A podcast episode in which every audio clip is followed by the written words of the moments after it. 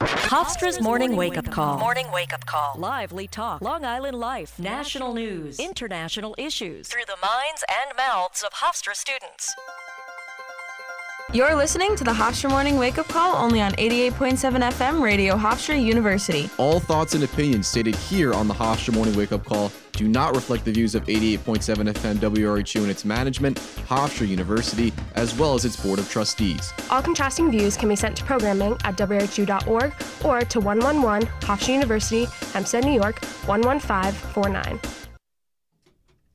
Good morning, y'all. Y'all listening to the Hofstra Morning Wake Up Call on 88.7 FM Radio Hofstra University, broadcasting live from the Richard Philip Cavallero Studios South. This is the Monday edition of the Morning Wake Up Call. We're talking Long Island life, national news, and international issues as always. I'm your producer, Becca Williams, joined today by Makayla and Abigail. We have a lot to discuss this morning. We've got the state budget that was just approved on Saturday, book banning in schools, which is becoming a major issue, especially in Florida, and the SpaceX. What's new with that? Makayla, Abigail, how are y'all doing this morning? I'm exhausted. I don't know about you. I've been working all week. Yeah. like a weekend at all. I guess there's something about this past weekend that I guess has us all tired, and I guess the three of us all worked, so it explains that. Yeah, I was definitely working all weekend, Same. but I mean, I just know that I've got some severe senioritis. I'm I'm just like I'm counting down the weeks literally. I think we have like four more weeks left in the semester, not counting our like final week because I'm not counting Oh, that. So then it's four. Yeah, because Yeah. Mm-hmm. last week was six. So if you don't count final week, it's four. Yeah. I don't count final week. That might be cheating, but you, we're not, we're not really gonna have classes, so I'm not counting. Yeah, it it doesn't count. You only have to come in for that one test or whatever test you have. Exactly, exactly. I'm surprised how like you know April's like quickly going by. I feel like yesterday's April first, and I'm like, what's going on? I know. Yeah, it is. I'm taking my senior pictures today. Like, really? I take mine yeah. tomorrow. Are you So- excited? they told us to dress in business casual. yeah, or I don't know what that means. I just want like the pictures with the my cap and gown. Like I don't really care for like the other picture. Yeah, I'm definitely it. not coming dressed in business casual because that's like, kind of just lay it ugly. Yeah. Um, but yeah, you know, me and Abigail were both getting ready to graduate. Kind of sad, but kind of exciting, right? it's it's like exciting, but I'm like scary at the same time because I don't know what's gonna happen after. Like Yeah. I'm still debating if I want to go to grad school, so I'm just gonna take that like year gap. But you know, just starting like your actual job mm-hmm, and mm-hmm. your what you studied for is a little scary, but it's exciting. So I'm ready for whatever Yeah. it throws at us. Oh my gosh, I couldn't. I don't think I could do any more school after this. I can't. I yeah. couldn't do grad school. I mean, I don't know. I'm still debating it. Will I do it? Probably not. but it'll be. I'm still gonna have that mentality in my head that maybe I can.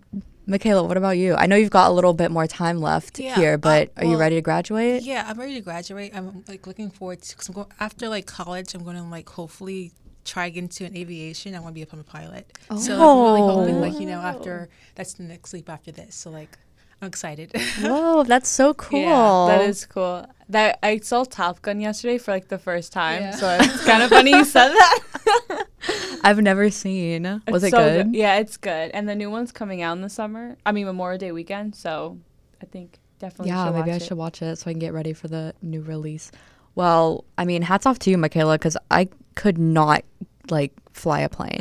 that sounds so scary to me. oh no, it's really thrilling. I just love being on the plane. I love that environment. I feel like multiple times already. So I'm like, You've flown already? No, not flown, but I've been on multiple Oh, planes. oh, okay. ones, big ones. I'm just excited. I have family members who are already pilots, so I'm like, this isn't my, like, Oh, you know, yeah. blood. I can do this. yeah, definitely. Oh my gosh, wow. Maybe one day I'll like I'll be super rich and I'll like pay Makayla lots and lots of money to like fly me. Sounds good. Sounds good. Fly your private jet. like- Yeah. okay, well, enough about the future. Right now, we've got enough stuff going on as it is.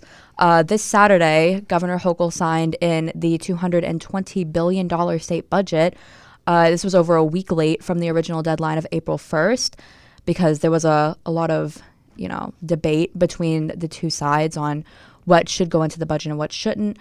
As always, uh, the budget is going to tackle voter related issues, and a lot of that faced the major pushback. Uh, Democrats were calling for more spending on healthcare workers rather than spending on the $850 million supporting a new stadium for the Buffalo Bills. Uh, but there were a few things that the budget is going to do that I chose to uh, pinpoint for you guys this morning because they are some of the largest things in the budget. So, $7.4 billion is going to go towards a $3 an hour raise for home care workers. So, that's the people that are staying home with whether that be like elderly people or really just anyone that needs that extra help at home. Uh, $1.2 billion is going to be used in bonuses for healthcare workers, uh, those who were working during the pandemic. You know, obviously they probably deserve a little bit extra money. Uh, it's going to be taking 16 cents off the cost of a gallon of gas through December. I think we're all pretty excited about that. A little cheaper gas until December. $2.2 billion going towards a one time property tax rebate for low middle income households. That'll come through this fall. Uh, we're also going to be allowing liquor and wine to be available for takeout and delivery for the next three years, as long as your purchase has a food item along with it. You can't just get the alcohol delivered. Uh, it's expanding Kendra's law, which means that courts will be able to order more people to undergo outpatient treatment if they're perceived as a threat to themselves or others. $250 million to assist with unpaid utility bills, and $925 million for landlords for overdue rent. Uh, there are a few more points on the budget, but those are the main ones. Uh, obviously, this is pretty focused in COVID. We're seeing, like, you know, the unpaid utility bills, the rent help, the uh, healthcare worker bonuses. So it is pretty focused in COVID. But Abigail, Makayla, what stood out to you guys about the budget? Well, the Kendra law definitely stood out to me because, especially a lot of news uh, today that talks about homeless people with mental illness causing so much chaos, chaos in the streets. So it's nice to know that this bill is supposed to end June 30th this year. So they're extending to 2027, which I think is amazing. Cause I feel like, you know, there's definitely should be more resources for people who cannot afford it to be able to get treatment for their mental illness. Mm-hmm. Yeah, absolutely.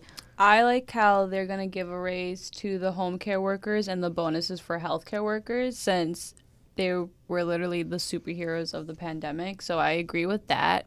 I'm a little eh about the what is it? The um takeout alcohol. Um I know there's still small businesses struggling out there, but I feel like no one is really going to I don't think anyone does that anymore because I know that was a big thing the big thing during COVID, during quarantine, because no one was mm-hmm. allowed to dine in. Yeah. But now since everything's open, like I feel like everyone just goes inside to the bars and drinks rather than taking out alcohol. Yeah. I mean, like I feel like I might do that on like a, you know, one random weekend, but it definitely want to be a consistent thing. Yeah. And also what you said about the small businesses too, like um obviously the takeout alcohol was put in the budget to, as an attempt to like draw people in to businesses, make them, you know, spend a little bit more money, especially for, you know, smaller businesses around COVID that lost a lot of money. But how much of any of this like takeout delivery alcohol sales are going to go to more like small businesses rather than like Applebee's or something like that. Right. Because Applebee's and their alcoholic beverages are f- pretty popular. Um, especially, I feel like people would think to order takeout from Applebee's more so than they would from like some random like mm-hmm. bar on the corner. Yeah. You know? Yeah. So I, I see the vision for that, but I'm just not sure how much it's truly going to benefit the small businesses, how much it'll benefit the economy as well, as far as like how many people are going to actually be buying this. We'll just have to wait and see because I'm, I mean, I'm not really sure if I would do that very often or if anyone that I know would do that very often because part of the fun for us at least is like going in side, going in person and like sitting down and like doing like drinking in the restaurant or bar or wherever it is yeah. and eating the food along with it because we weren't able to do that for so long. So now we want to go in there and do it and have fun in person. Yeah. Mm-hmm. I mean, I know like when, when COVID started, when they had that whole, you know, you get alcohol if you get food thing, mm-hmm. there was this like in my area of Brooklyn, like there was like a lot of people lining up, like you know, sitting on the streets with alcohol in their hand. I'm like, you know, I, if like little fries on the side, but that was such a big thing back then. Yeah, I'm not sure if it's gonna like you know continue on today. Cause, you know, just walk in, get a beer. You don't need to buy food with it. But I also like how this bill will also up, up um, allow, you know, will spend about $1 billion over the next fiscal year to increase eligibility for childcare to subsidize to 300% of federal poverty levels. That'll be like close to $83,000 for a household of four, which is amazing. Families are struggling, you know, kids have to go to school. It's definitely hard times out there. Yeah, definitely. And we saw how childcare was really impacting uh, people, especially when they like during COVID, if they had COVID or if they had like an immunocompromised child or parent or significant other or whatever it may be, to where they weren't able to work and then they weren't able to pay for that childcare. Or say like they were working and daycares and schools were shut down because of COVID and they didn't have anywhere to send their child because they couldn't afford mm-hmm. the childcare. So obviously that's a huge issue that touches a lot of different things other than just like daycares. Yeah. Uh, another controversial section of the budget is the bail reform, which we talked about that a little bit on the show before about Hochul proposing some bail reform. But through this proposal, the budget's actually going to follow through with that and give judges more power to jail people who were repeatedly ticketed for just minor theft or property damage. Uh, so when I say controversial, obviously Democrats were opposing this, uh, saying that it would lead to more poor and minority New Yorkers being put in jail while they were awaiting trial, uh, especially people that uh, couldn't afford the bail and being put in jail and then not being able to pay it, or you know, so on and so forth, and having to go to the bail bond places like we talked about before, and then getting roped into just like a bunch of debt and then it just kind of builds on itself. Um, and through this, New York is also going to add more firearm possession crimes to the list of offenses as well that could be put into this to put people behind bars. Um, that hasn't been added yet, but it, it will be added in the future. So, I mean, I don't know what you guys think about the bail reform. I think that the uh, current bail that pr- current bail uh, laws that we've been using I think have been more beneficial than this bail reform will be. Just to refresh anyone's minds, uh, we talked about this I think uh, like three weeks ago or so. Uh, basically, right now, well, before the state budget was passed, what what judges were required to do was take into consideration uh, the person's ability to pay the bail before they set it. You were also allowed to do like basically a payment plan, for lack of better words, where you would pay uh, like maybe like 10% down uh, and then continue to pay throughout so that you didn't have to go to a bail bond place and rely on that sort of stuff. Uh, but I think the I think having to take into consideration the person's ability to pay as well as how that debt would affect them and their lives is really really important. Um, just because like during COVID we saw how many people were struggling with money and people are still struggling a lot because COVID is still happening and now we're adding this on top of it. What do y'all think? Yeah, I remember when we talked about this like a couple weeks ago, Makayla and I both agreed that we were like 50-50 on it. Yeah. I kind of still am. Um I but I really like the idea that, you know, if it's someone that has like a misdemeanor or something, mm-hmm. then I like how they can get the bail and their families can do a payment plan. Yeah. But we don't know what type of like what that's going to go towards what cases, you know, cuz if it's they've been arrested for like multiple things yeah. And they just keep getting arrested, then I don't, wouldn't feel comfortable with them still, you know, getting bail and especially a payment plan for them to just pay it off. I mean, I guess it, yeah. I, I, guess is what like what the case is going to be. So, I well, for this like specific one for the um the judges now have more power to put people in jail who were repeatedly ticketed, like you said, so multiple offenses, but it's just of minor theft or uh, property damage. So it's not okay. any violent crimes. Um, that's what's really like gnawing on me is that it's just, and obviously I don't want to say it's just minor theft, but it's nothing, it's not like it's, you know, mm-hmm. anything oh, yeah. that's actually violent crime. So that's, I think, another thing that Democrats were opposing as well is, uh, you know, who is this really going to be affecting? Yeah, I like because like the original bill included gun like gun charges, like you know possession of guns. So I do like how they're focusing on minor crimes. I think it's way better than like you know gun control issues, like you know that type of thing. Um, I'm I don't know. I, I'm not 50-50. I'm kind of like for the old bail mm-hmm. reform still, but I don't know how much the interest would be for the families because that wasn't really mentioned. Yeah, because like I know like you know, it might be like a certain rate right now, but I know like they sometimes spike it after you know yeah. pay the um, ten percent. I don't know in prison, but I kind of like watch those like you know sixty days in, and I mm-hmm. see like you mm-hmm. know what they talk about. But it's like I don't know if it's gonna like you know you start like you know fifty percent interest, you know gradually over time like that, it's like forty five percent interest. So like I'm I'm not really sure if I'm for the old one or the new one. I just really hope it's beneficial for everybody. Yeah. Yeah. Well, uh, some other things that this bail, I mean, that this uh, budget is going to go towards is overpaid unpaid utility bills and overdue rent. Um, so for a lot of families that during COVID like didn't have didn't have like a stable income or anything like that, this money is going to kind of cover that. 250 million though is it sounds like a lot, but when you take into consideration how many people are in the United Yeah. States and how many months of unpaid utility bills there are, Yeah. it is really not that much. Yeah. So like uh for me, I I rent a house and I split my utilities with six other girls. We're all in one house together. And I usually end up paying like over a hundred dollars combined with all of my utilities for for utilities a month.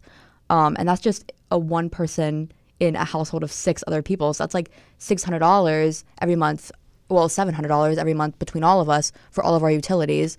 And I mean, you know, when you go into more households and like people with kids and all of that sort of stuff, it's just going to get more and more expensive. Totally. Like there's certain areas in my part of Brooklyn that you know houses are going for a million dollars. It's like what the heck? Mm-hmm. I remember when it was like two fifty. Like it's like it's like insane. It's like there's like a, a studio apartment that's down the block Mm-hmm. from me, and it's going for like close to like one point five. And I'm like, whoa. Yeah. This is like no grass, no like you know scenery or anything. It's just the building itself. Yeah. So there needs to be more laws focusing on like you know controlling the rent prices and house houses prices, especially when you're not getting what you you know what you're buying is not really worth what you're getting. You mm-hmm. know. Yeah, I mean, I know I've been looking for like an apartment search, either a studio or one bedroom, and it's not. Oh, yeah, good. they're getting- so expensive. New York is mm-hmm. just expensive in general. So now everyone wants because my family wants to go to Florida one day, but now Florida's starting to raise their prices. So I mean, and especially with utility bills, that just adds like a good 300 from like your what you're paying for rent. But for the for the 250 million to assist, um, is that just for anyone or is it a certain income of class? It is going to be determined, I believe, by um, like eligibility as far as like what your unpaid bills are. Like, I believe it will go to the people who have the most first. Like, we're going to tackle that first. Um, but like I said, I, I don't think $250 million is going to cover I was everyone. asking. No. I feel like later down the line, we'll probably see this maybe expanded um, to add a little bit more to that because I think people are going to get a little upset when, you know, they're expecting maybe some unpaid bills to be covered and then it ends up getting kind of just like overlooked because they don't have the funds in the budget to do so. Uh, of course, there's more money going towards overdue rent. It's 925 million, uh, which is a huge jump from the 250 million. That again, you know, it is a huge number, obviously, just shy of a billion, but people have been struggling with their rent payments for two years now. Yes. Um, so you we have to think about like how much is that really? I can't even imagine how big that number is. Yeah, especially since these jobs aren't paying as much as these the rent prices, you people have to like you know bundle up with other people to mm-hmm. afford a little small place. Yeah. There should also be like more laws to enforce you know the minimum wage to increase. I know Starbucks they recently had like protests to start like unions like, for people to be paid more, have more health insurance. So mm-hmm. there needs to be more laws enforced for that. Yeah, definitely. Well, that's going to wrap up our discussion on the budget. Uh, we kind of went through all of the bits of it that were the most relevant. Uh, we're going to be right back on 88.7 FM. We're going to talk about some book banning. Abigail's going to let us in on that story. We'll be right back. You're listening to the Hofstra Morning Wake Up Call only on 88.7 FM Radio Hofstra University. All thoughts and opinions stated here on the Hofstra Morning Wake Up Call do not reflect the views of 88.7 FM WRHU and its management, Hofstra University, as well as its Board of Trustees. All contrasting views can be sent to programming at WRHU.org or to 111 Hofstra University, Hempstead, New York 11549. And we're back on 88.7 FM. Abigail, what is going on in Florida right now? Please let us know. What isn't going on in Florida? so, Florida has the third largest number of school book ban incidents. Florida has banned more than 200 books for public school districts since last July. According to a report from an advocacy group of writing professionals, this makes it the third highest number of incidents among other states in the U.S. So, um, PEN America, who is made up of novelists, journalists, editors, and poets, um, playwrights, and publishers, said in a report that Florida has had 204 instances of book banning in seven school districts between July of 2021 and March of 2022. Florida Governor Ron DeSantis has signed into law a bill that makes it easier for parents to challenge books and instructional materials that they don't approve of and could potentially increase the book banning in the future. Supporters of this legislation says it gives parents more involvement in their children's education and some of the books that have been banned are The House of Spirits, The Handmaid's Tale, The Rape of Nanking, and Extremely Loud and Incredibly Close. So Becca, Makayla, what are your thoughts on this new legislation of book banning in school districts? So, when I hear that this is being defended because they're saying that this is giving parents like a more active hand in the education, I would have to disagree with that.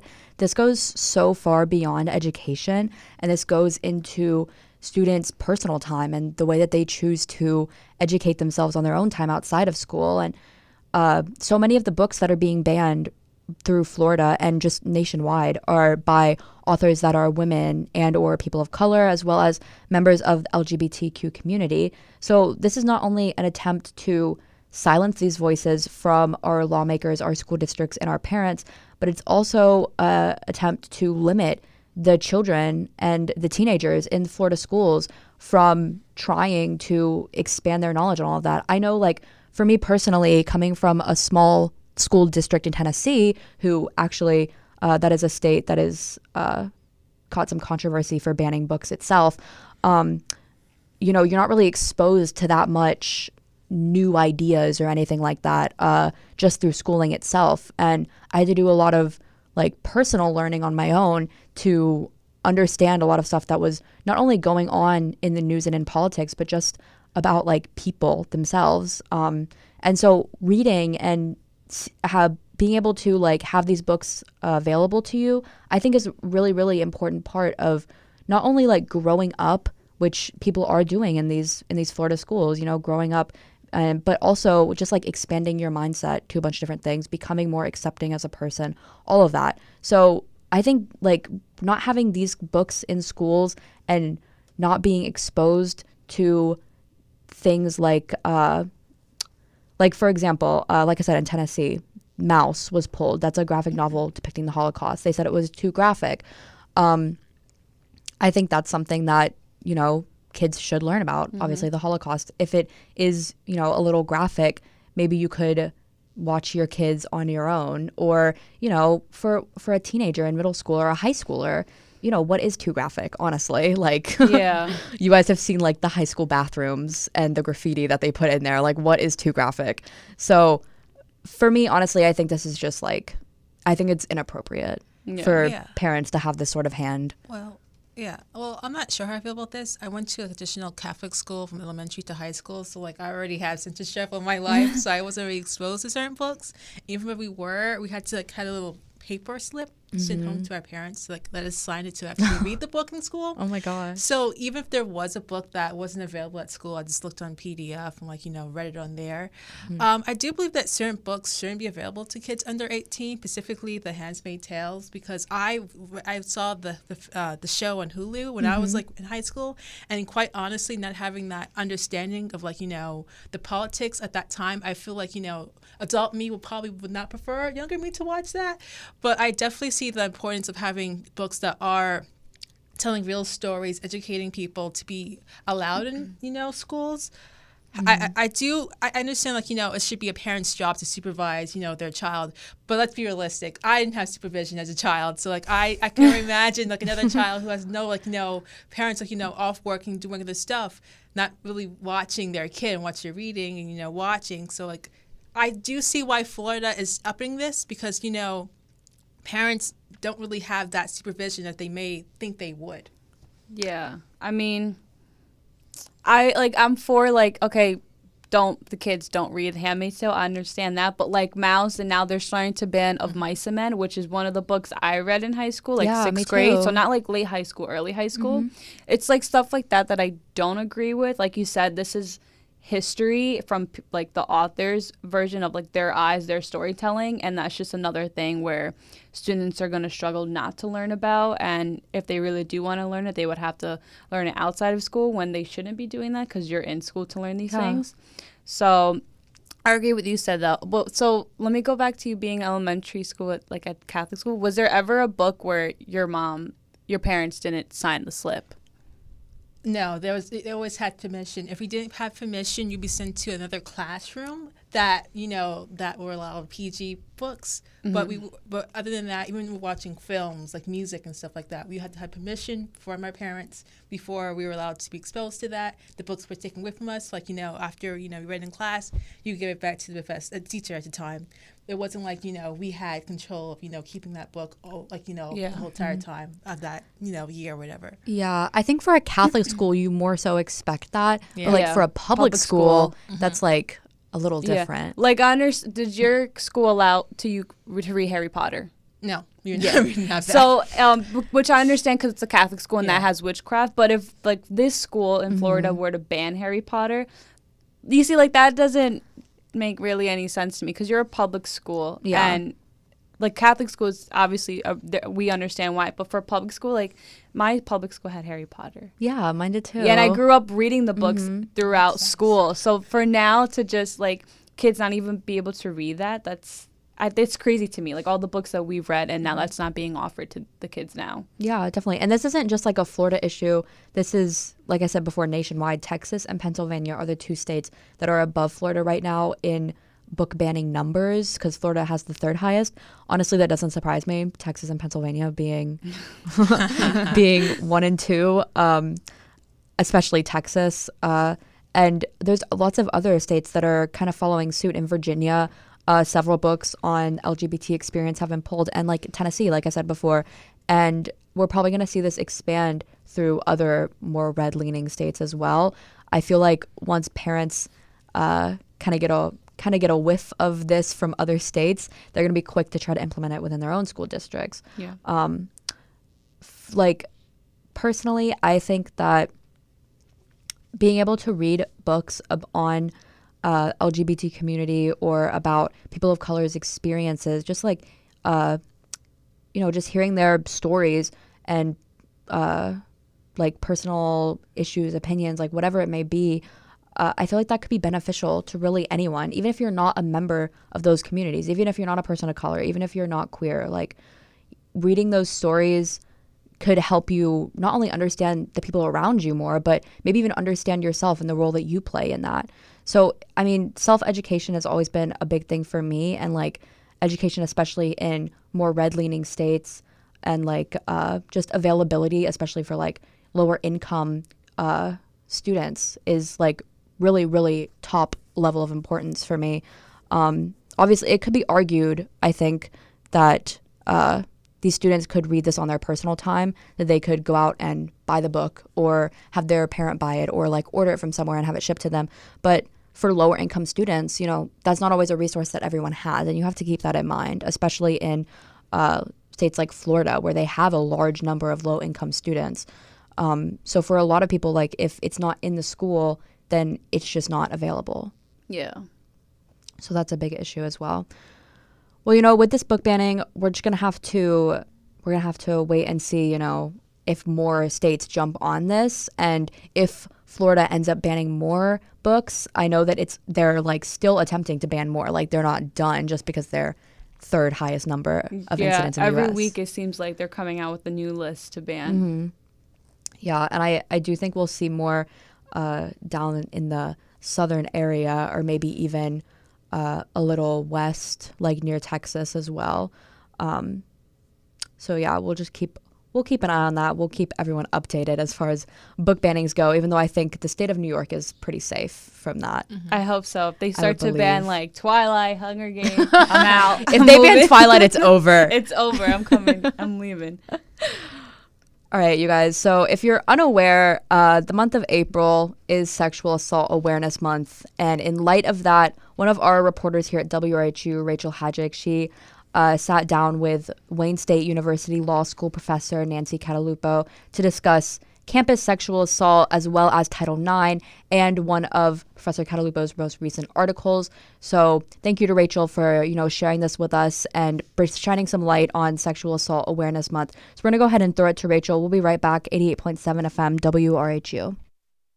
I'm Rachel Hyatt, joined by Professor Nancy Cantalupo, who is an assistant professor of law at Wayne State University Law School and is an expert on Title IX, sexual harassment, and gender based violence in education. Today, we will be discussing her latest article titled The Title IX Movement Against Campus Sexual Harassment How a Civil Rights Law and a Feminist Movement Inspired Each Other, as well as her further knowledge and education pertaining to Title IX. Professor Cantalupo, thank you so much for joining me today. Thank you. Happy to be here. So, as you have taken on different professional roles that focus specifically on the use of of law to combat discriminatory violence and sexual harassment. What led you to pursue this area of study, especially within college campuses? Well, I actually started this work as a student activist myself. Um, I was in college and there was a problem that my classmates and I perceived with how the university was addressing or actually not addressing campus sexual assault. And so we did some protests and got the attention of the administration and and ended up launching basically years and years of work on the issue. We rewrote the policies, created a victim services office on the campus, just did basically rebuilt the whole system from the ground up. And so I was only involved in that as a student for the first semester of it because I was graduating. But then I stuck around as the founding director director of the university's Women's Center. And I stayed in that role eight years, the last four of which I went to law school and was able to study Title IX, campus sexual assault, first of all, but really it became clear that the main statute that was going to be the most powerful way to prevent and remedy sexual harassment and sexual assault and gender based violence on college campuses was really Title IX. And so I started really studying Title IX in law school. And then when I graduated from law school, I did a little bit of time working at a law firm, but I quickly went back to education. And when I was an assistant dean at a law school, got back involved in the issues of campus sexual assault. And then as a result of that work, started to research and write in the area. And because because I was researching and writing in the area, and I was one of the few legal academics that was doing that, when the Obama administration decided that they wanted to really get involved and increase enforcement of Title IX in the case of campus sexual assault, you know, they looked around and they found my articles. And so that's how they sort of got involved. And then in part because of their involvement and also in part just because it had been happening for decades, right? And many students had the same experience that I did as a student, which was we protested things that were happening on our own campus. But in the early 2010s, what ended up happening was that students started to organize nationally and they started to make connections that what was happening on their campus campus was happening on other campuses. And when you realize that something is a national problem, you look for national level solutions. And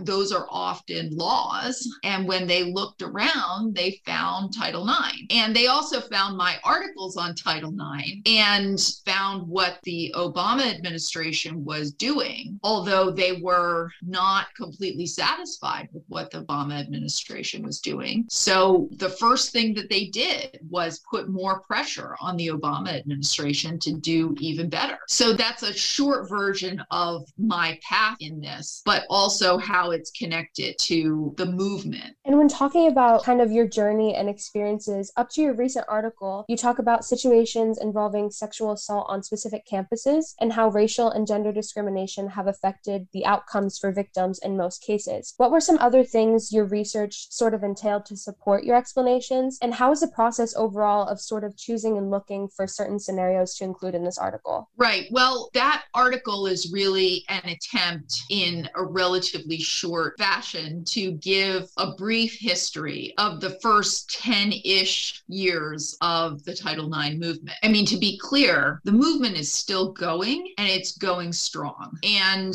really, that was just about the sort of first years of it. And I'm personally am excited to see what comes in the future. But really, the kinds of things that I decided to focus on in that article were the sort of big topics, often generated by the backlash against the movement. And the movement was very powerful and got a lot of attention. And people who didn't agree with what the movement was saying quickly started to organize in opposition to it. And they have a whole series of arguments about why Title IX does not apply to sexual harassment or why it shouldn't apply to sexual harassment or why sexual harassment, as the student movement was saying it occurs, doesn't actually occur that way. So there were a whole series of narratives that were sort of generated by that movement, the backlash movement. And because I was in the best possible position of anyone in the country, because I had spent so much time already researching and writing and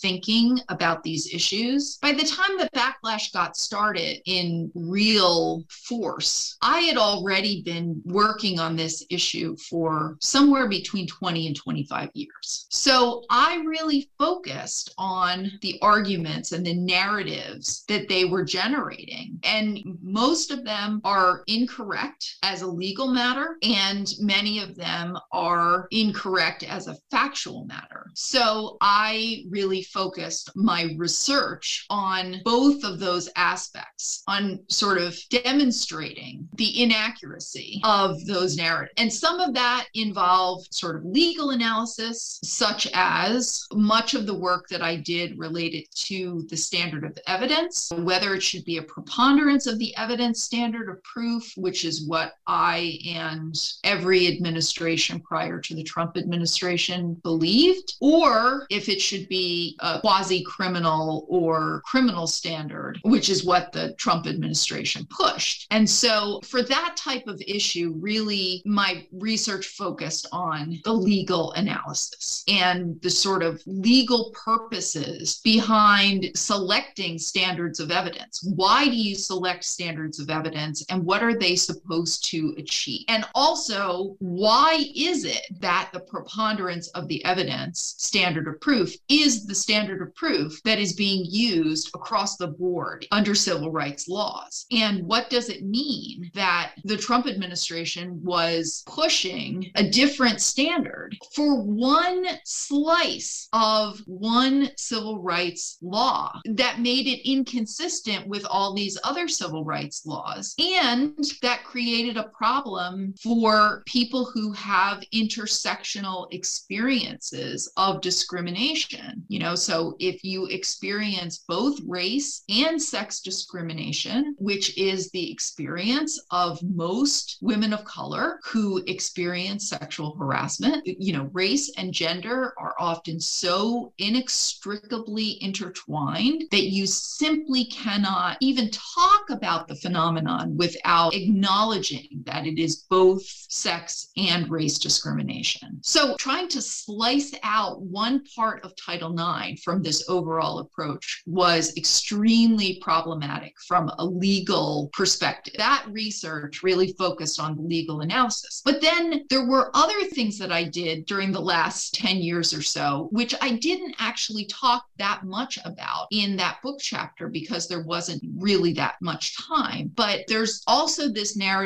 that there's just not that much sexual harassment out there, or it's not that serious, right? And this was the kind of narrative that we saw in the faculty sexual harassment context, where faculty were sexually harassing their students, especially graduate students. And the accepted idea was that this was faculty who were saying things that students didn't like or disagreed with in class, and that this was somehow about free speech and expression. And when I and my co author on a series of pieces, when we looked into this, we realized no, that's not what these cases are about at all. The majority of them involve physical contact, which has nothing to do with speech and expression. And not only did the majority involve physical contact, but the majority also involved serial harassers, you know, faculty who were harassing many, many victims and doing so in a physical fashion, right? So that ended up sort of debunking the narrative about what faculty sexual harassment looked like. To be honest, that's not what we set out to do, but that's where the research led us. And so that's what we ended up doing. And earlier you mentioned about President Obama's administration. And since you consulted with President Obama's White House task force and participated in a U.S. Senate roundtable involving campus sexual assault, could you maybe discuss more on your work with the federal government and how those experiences impacted some of your future goals? Sure. Well, to be clear, all of my work with the federal government has been done pro bono. It's all been volunteer. I have not been paid by the federal government to do any of this stuff. And that's even true with regard to when I was a negotiator related to the Clery Act back 2013 to 2014. So that was the most formal position that I was in, but that was an unpaid kind of thing. And I was doing it as a volunteer. So the reason why it's important for me to say that this has all been done on a volunteer basis is because it's really just about helping the government to have access to the best possible information. And yes, they can read my articles, but there's lots of stuff that I've learned over the years that doesn't get into the articles because you can't put everything into the articles. No one would want to read them. So it's been great that various government officials have reached out to me in a variety of ways. For the most part, that's been the way that it's happened. Someone has come across my articles and has wanted to ask me more questions about it. It's not always the case. You know, sometimes I have a, a burning issue that I think the federal government in particular should be involved in. And I want to make sure that they know what I think about the issue. So I'll reach out to them. But for the most part, it's all sort of designed to make things better and to help them to do a good job in this space because they're the enforcers of the law. And when talking about Title IX investigations, you mentioned the imbalance between victims and criminal defendants' rights in hopes of not punishing innocent people, and that, quoted from your article, equal protection based goals compel Title IX systems to give both accused harassers and victims equal party status and procedural rights. So, could you further elaborate on some of the continued goals and definitions of Title IX today, and also how your own work has been relevant to these definitions and sort of developments over time? Much of my work on Title IX focused in this direction because this is the thing that is going to make Title IX a real help. Or if we don't follow this path, it's going to mean that Title IX is really a disappointment. So, from my view, Title IX has incredible promise. And the reason why it has incredible promise is because it is a civil rights law. It bases discriminatory violence, in this case, gender based violence, in a civil rights context, right? In a context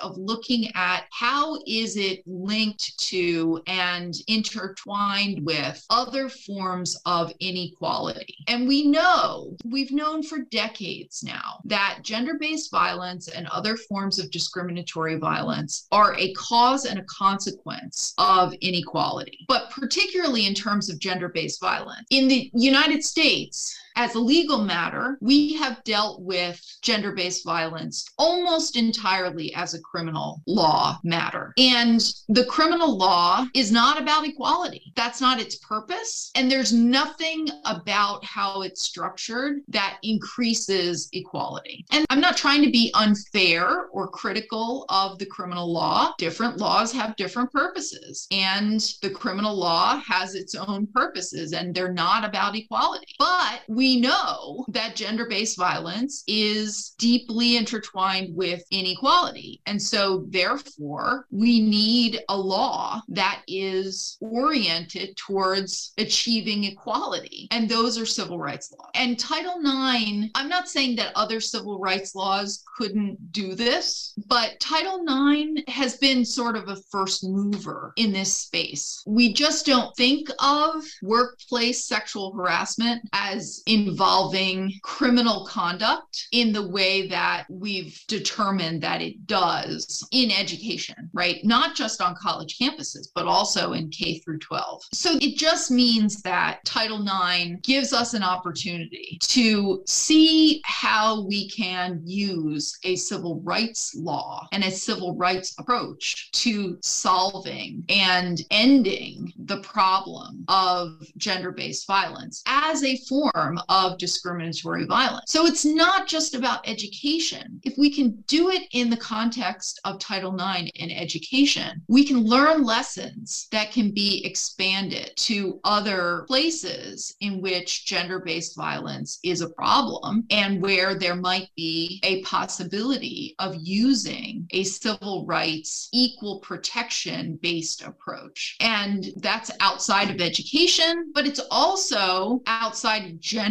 because we could start to look at other forms of discriminatory violence and start to say, oh, well, what can we learn from how we've used Title IX and use it in these other contexts with regard to these other civil rights problems and other discrimination problems to increase equality across the board? And finally, to reiterate that your article specifically addresses campus sexual assault cases, and Hofstra University is a campus and community on its own that enforces Title IX, could you describe the importance of being aware of this information within your article, as well as where our listeners can maybe read and access it along with some of your other work? Almost all of my articles are available on the Social Science Research Network. So if you do a Google search for my name and SSRN, then the the page will come up and you can download them for free. It's an open source kind of platform. So that's where folks can get access to most of my articles. There are a couple of things that I've written that won't show up there, but that might actually be helpful, particularly to people who are on a campus and are looking to do something specifically related to that campus. Because much of the promise of Title IX, the way to make that real is on extremely local institutional level. So it's an institution by institution fight. You can use the law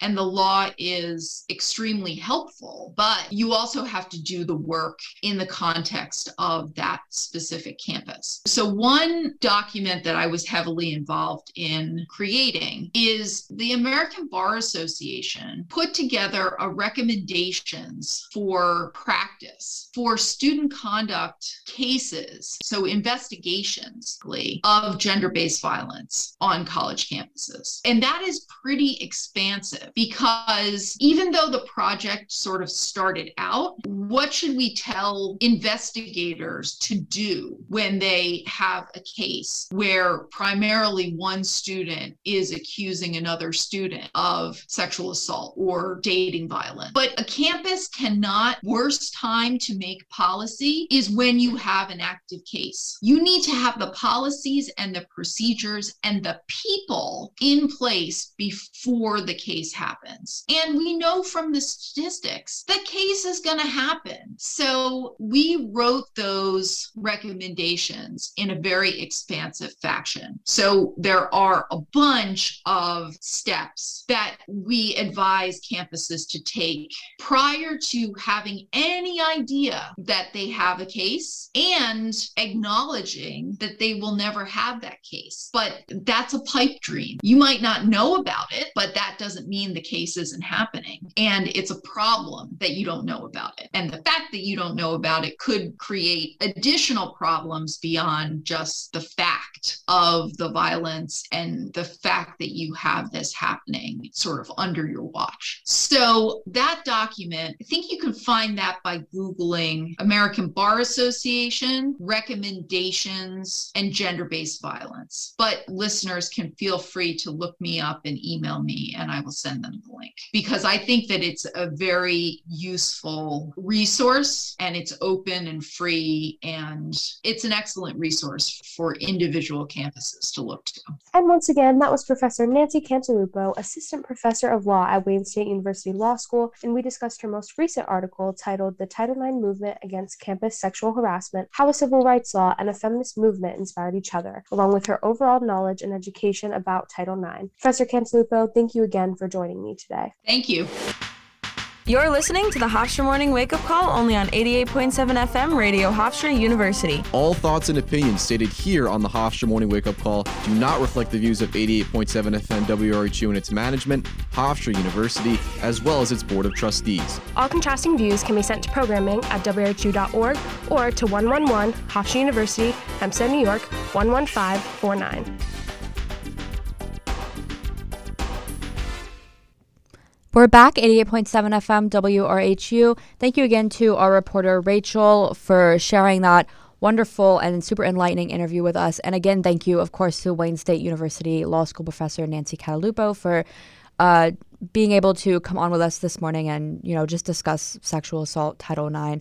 Uh, once again, this month is Sexual Assault Awareness Month. So throughout the month, you're going to probably hear a couple of more feature interviews on our morning show. Um, throughout the week about this topic. Uh, lastly, for our show, though, as we're wrapping it up, Makayla is going to share with us some SpaceX news. Yeah, so in space news, SpaceX launched three businessmen and their astronaut to International Space Station last Friday for a week's stay. This will be SpaceX's first charter to flight orbiting lab after two years carrying astronauts to space from NASA. An American and Canadian Asian who ran investment real estate and other companies arrived at the stables stations last Saturday after paying $55 million each for the rocket ride. Accommodations and meals were are included. So hypothetically, if you had if you had about $55 million Will you, Abigail and Rebecca, be interested in spending this type of money going to space for a week? If it wasn't this expensive, would that be interesting to you? Also, how would you feel about, you know, space only being accessible for the rich? Also, interesting, NASA is still working with Russia despite America aligning itself with supporting Ukraine and backing up businesses with Russia. Do you guys feel that NASA working with um, NASA working with Russia is a good thing, or what are your reactions to this? Um, well, if I was fifty-five million dollars rich, I th- I wouldn't purchase that. My first purchase, um, I would probably do the whole house and car thing, and then most likely I would have money left over. Then maybe I would do that. Mm-hmm. But I mean, I would hope food and everything else would be included with that price. Um, however, I would I would pay for a seat for SpaceX to spend a week in space. All the things that goes onto this plan um, are not cheap, so it makes sense to why they're they're doing this more for people in higher class that can afford it. Um, However, I did not know that NASA was still working with Russia on this. Um, after like the whole Russia invading Ukraine, the majority of U.S. companies have pulled back on projects with them. But I guess for NASA, this is just strictly business, like no emotional tie. So maybe that's kind of why they mm-hmm. decided to still work with them. And just because this is a very big project, so if they were to pull back, like from working with Russia, maybe they would just have to start back from square one and they really don't want to do that. So I don't know. I really don't know how I feel about that. Yeah. Uh, well, as far as the $55 million goes, I feel like there's so many better things that we could be spending that money on than sending like rich people to space. Obviously, it's their money, but when you have so much money, I feel like, you know, I mean, at least if I had that much money, mm-hmm. there's like a hundred things I would do with it before going to space personally. Um, also, when you're sending this like rich population up into space. Now we have to take now we have to think about like how is that going to affect the environment up there? You know, are we bringing like more climate change issues just into space? Like, are we going to mess that up as well? So that's like a whole thing too. Um, I don't, I don't honestly know if I would want to go to space. Um, it's kind of, it's kind of scary up there from what I've seen on movies and video uh, especially like it's just so dark uh-huh. and you're just surrounded by like dark nothing which sounds really really scary to me. It's kind of like um like if i'm in the water or something and you know how like when you can't see the bottom mm, of the oh, water? Yeah. i hate that. I hate that so much. I hate anything that's like deep. So space i feel like would just be like a giant dark ocean and that does not sound appealing to me at all Yeah, I love that. you made it so Yeah. scary. I hate swimming. I don't like being in the water, but I love space. and I love NASA. I love the whole idea of space travel. But I wouldn't be able to spend like fifty-five million dollars to go. of course you do. She wants to be a pilot. Right? but it's also because it's so uncomfortable to sit on the rocket. You're basically on the floor, like you know, you're like your your knees are bent, and you have to mm-hmm. like Yeah. hold that position for like more than 24 hours. And I know for five minutes, I'm like, okay, I have to get up. I'm ready to get up. so it's. It's it's it sounds cute in theory because like what else are you gonna do besides float around and eat fancy food? well, Yeah. that's. I mean, I'm all about like exploring new things, Yeah. Mm-hmm. and I'm very adventurous. So I would love to see space. I just really want to see Earth from space. yeah, Like just the thought of just seeing Earth and the water and like the grasslands. You know what I mean? Yeah. I just like that image. I feel like that might make me freak out because if I saw that, I'd be like, oh my gosh, Earth is so small, Small. and we're all so small and nothing matters. And then I would like freak out. Um, I think the only thing that I would enjoy about going to space is the zero gravity, like floating around. Yeah. But there's like places you can do that Yeah. On Earth. It's not the same. Yeah. How- you don't know that. it's not the same. Like I'm in. There's a difference when floating in like a random room in New York and then actually being. I mean, okay, yeah, that's true. But I feel safer doing it on Earth. yeah. I would want to like you know kick the rocks in the moon, like you know collect rocks for a day, like you know play Oh, volleyball, yeah. like something fun like that. Besides Yeah. sitting in there, like you know watching the scientists do their thing. The only thing I wouldn't do is travel, like go put in an astronaut suit and travel outside. Oh my God, that, no. That's I will not Yeah, do because no. I feel like something will just pull me away. Yeah. Even though there's like nothing, because you're like floating. I feel like I wouldn't be able to control that. Mm-hmm. But like, so I just have to be inside the rocket. I'll see from the, you know, the window, and then that's it. I'll go back down. Yeah. What is that movie? Where I think it's called like Gravity or something. With Sandra Bullock and Yeah, yeah. Is that what it's called? Gravity. I think, Yeah. yeah. That I think that movie just scared me too much. Don't they like something You happens watch to them? movies. I know it's like probably not realistic, but I don't know. I feel like there's just so many things that could go wrong in space. Yeah, I would But that's like life every day. Anything can go wrong with even riding just like a roller coaster or Well, like driving ride- down I don't the ride street. roller Oh my goodness. I would probably want to like see an alien or like you know another dimension. Like, come on, I want to see something when I'm up there with that much type of money. Yes. That's scary. Yes, like let's be entertained. Let's have something to bring back to Earth. Like you know what, I have like, experience. Oh my goodness. Um that's a little scary. But Yeah, I mean, Makayla, that's if- that's a little too yeah, it's a little too adventurous. much. I mean, Michael Strahan did it, so everything turned out fine. well, I don't think we'll ever have to be concerned with that because we are not in this population of high income. Yeah. At least not not yet. Who knows? You know, I mean, maybe mean- Makayla will get like mad rich doing I would love that. But doing piloting I and then pilot herself yeah, to space. I just couldn't like sit there for five minutes, like you know, Yeah. that position, like you know, stare around, me like, okay, everyone, like, what do you guys talk about? Like, you guys like be talking or be like sleeping? Yeah, I don't know. I feel like for fifty-five million dollars, they had to make it like at least a little bougie in there. Mm-hmm, mm-hmm. Like I don't know really specifically what they're doing, but I feel like I feel like a rich person paying fifty-five million dollars would not be down to just like sit like in a cramped little spot. Like, I feel like they had to make it like a little nice in there for them. Yeah. Like obviously they have to be in a certain position and it has to be like a certain setup for it to work. But I feel like maybe like the seats would be like padded, like it's like cushiony or something. Fifty-five, definitely. You know? has to be bring, like, or you bring like books and you read. Yeah. Like Yeah. just stuff like I feel like it's it'll be a nice like self-reflecting moment mm-hmm. because you're there by yourself and then you'll just look at the window like oh my gosh I'm in space. I feel like I I've seen um this show called The 100 and it's like one of my favorite shows and they put them in like cryo sleep to go up into space Yeah. and then they like they sit in the cryo sleep for like 100 years or something. I feel like maybe like I feel like that would be kind of cool to get put in to get, like put to sleep and then go up to space and then you're just like asleep up there. That's scary. I mean I mean you're so you're basically in a coma.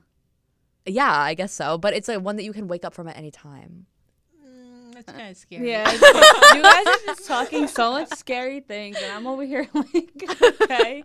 Um, I would yeah. get put in cryo, I think. I'm gonna, I'm gonna be having nightmares tonight. So thanks, guys, for putting all these images in my head. Appreciate it.